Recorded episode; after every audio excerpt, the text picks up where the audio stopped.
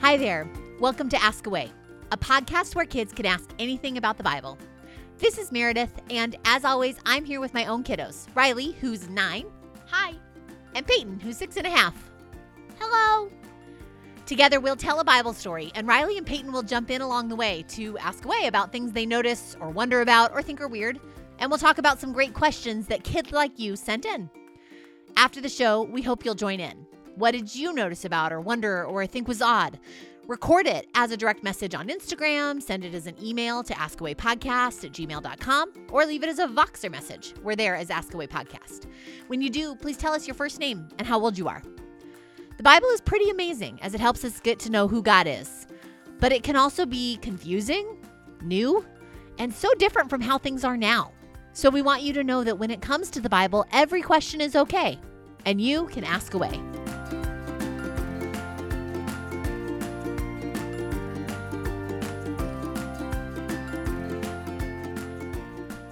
We're so glad you're listening today. What story are we doing today, guys? Moses in the burning bush. Exactly. It all starts when God's people were slaves in Egypt, forced to work for Pharaoh and his empire. It was a really hard experience for them, and they suffered a lot. The Bible says the Israelites groaned under their slavery and cried out. And God heard it and remembered his covenant with Abraham, Isaac, and Jacob. It says God looked at the Israelites and God noticed them. Now, what is a covenant, you ask? That is such an important question. What is a covenant, Peyton? Well, I kind of forgot. A covenant is like a super duper duper whooper super promise. Exactly. It's a super promise. God will never not do what God has promised to do. Even though sometimes the way God does things or how long it takes for God to do things may not match what we'd want or what we'd expect. God had made a covenant, a super promise with Abraham, Isaac, and Jacob to make them into a nation, God's own special people. And the time was coming to rescue those special people from Egypt. Now, at the time, every nation had their own gods and goddesses. For example, Egypt has a sun god and a rain god and a river god. They're in charge of making the sun shine and the rain fall and the rivers flow. They were the gods and goddesses in charge of Egypt. People thought that a god was powerful only in their own land and nowhere else. In other words, God's people, the Israelites, would have thought they were stuck because who could possibly save them from the powerful gods of Egypt?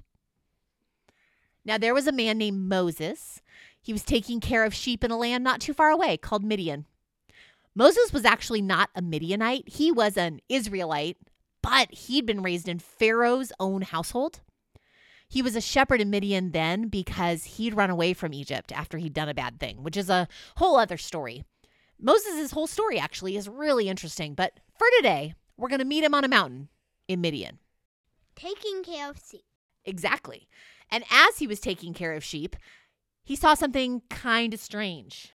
A bush on fire that was wasn't not burning up. Yeah, it was on fire, but it wasn't burning up. So Moses was amazed and went to go check it out. And God called to him from the burning bush, Moses. And Moses said, Here I am. Do not come any closer. Take off your sandals, for you are standing on holy ground. Holy is another word that we should probably make sure we know what we mean. Holy means like set apart or different. Exactly. I think a great way to think about holy is to think about cookie dough. Do we like cookie dough around here? Yeah. What kind of cookie dough should we imagine here in our example? Chocolate chip cookie dough. Awesome. No, Ooh. chocolate, chocolate.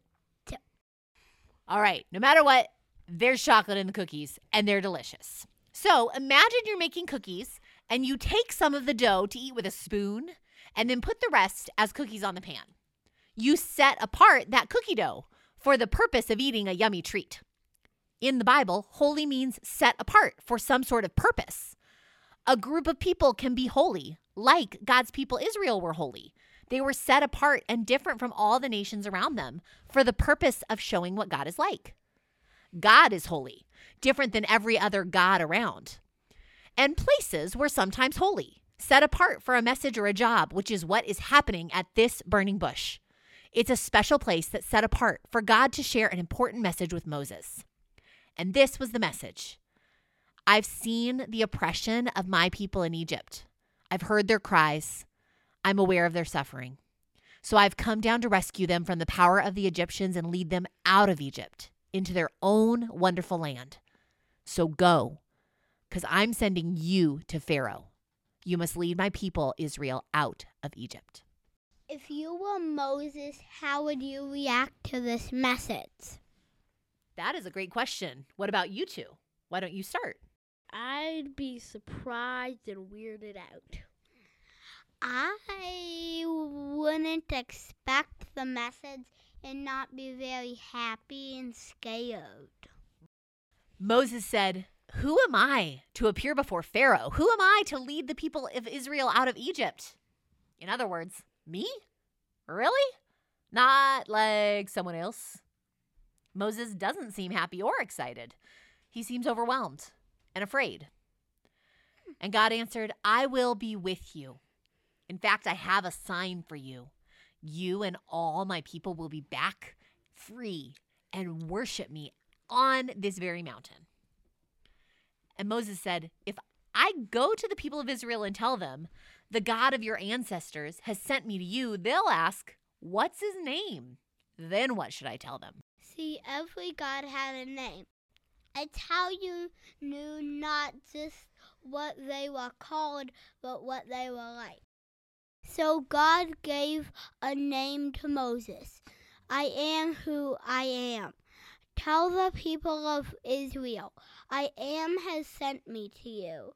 I am Yahweh in Hebrew, is your God's name. The name of a God tells you something about what they're like.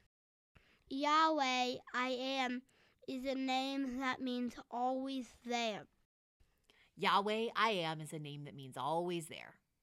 And God also said to Moses, Say this to the people of Israel Yahweh, the God of your ancestors, the God of Abraham, the God of Isaac, the God of Jacob, has sent me to you. Then God gave Moses some directions for what would come next. He would first go to the leader of God's people and tell them what God had said. Then he would go to Pharaoh, king of Egypt, and say that God, Yahweh, I am, had said to let the people go. But God also knew something about people who love power. What do you think is true about people who love and worship power? They they won't let the power go. And they're greedy and selfish and often sometimes not the kindest people around. Yes, and this is the thing about Egypt and Pharaoh. The whole empire is built on the enslavement of the Hebrews and the work that they do while they're slaves. He is not going to listen to Moses, and he is not going to give up power. Riley, you thought of something really helpful to help us understand this part. What was it? Do you remember? Have you seen Luca? Remember what Julius says about Hercules? He creates an evil empire of injustice. Only Egypt really is an evil empire of justice. They're evil and they actually do have an empire. And it is unjust. Things are not fair or right for everybody there. And so Pharaoh isn't going to listen to Moses. Pharaoh isn't going to listen to this God Yahweh. I mean, who's this Yahweh anyway? But Pharaoh's about to find out. We'll continue the story next time. Right now, it's time for some some awesome questions from kid listeners. First, a message to Corbin, who's seven. I wanted to say happy belated birthday. You sent a question to the show a bit ago, but sadly the sound didn't come through very well. So I wanted to invite you to send it again or send us something new and just make sure I say that I hope your birthday was great. Our first question today is about the Christmas story. Here it is.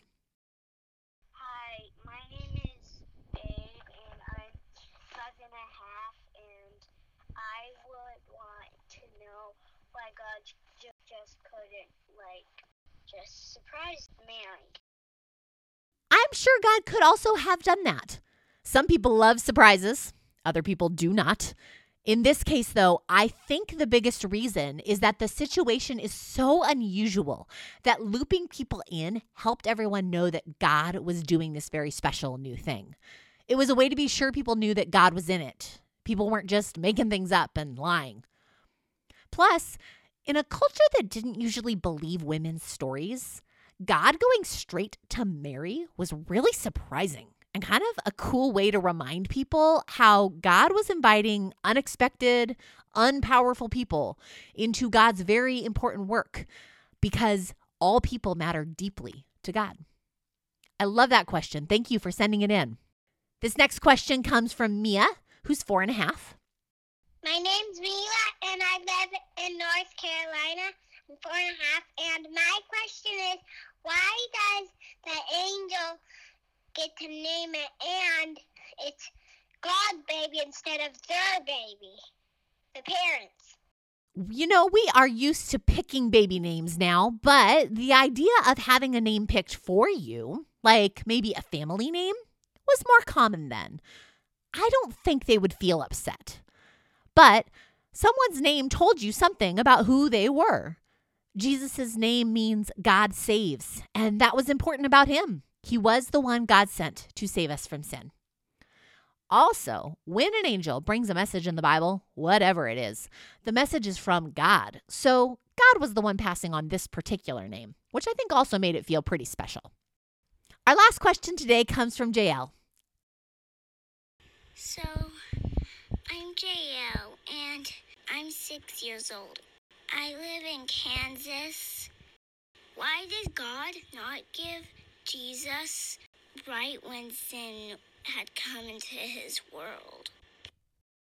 Well, God's first plan was for humans to trust God and be a team forever. Then people said, nope. So, next, God invited Abraham and Sarah to follow God, and they became a huge family, a whole nation, just like in our story today. The story of God being the God of Abraham, Isaac, and Jacob is the beginning of this nation getting started. God picked the people of Israel so they would show the world what God was like. Then everyone could come to God because of them. Israel needed some time to have the chance to become who God asked them to be, like practice. You practice an instrument to get better at playing music, you practice a sport and get better at playing. Israel needed practice living together in a way that matched who God is. Time to practice being holy. God gave them a lot of time first, probably because God is patient and really wants to share power with people. You aren't alone in wondering why God takes a long time to do things, though. There are prayers in the Bible about it and verses where others are wondering the exact same thing. And the thing is, we can always tell God how we wish that God would be handling things or that we feel like it's taking too long. And often, as we do, we find God is with us and comforting us, even in the things we don't totally understand. Thank you for those great questions. Now it's your turn. If you have a thought or a question you want to send our way, we'd love to hear it. You can record your message for us as a DM on Instagram. I'm there as Meredith Anne Miller. A voice memo you email to askawaypodcast at gmail.com or record it to Voxer, where there is Ask Away Podcast. Thanks for listening. We'll catch you next time.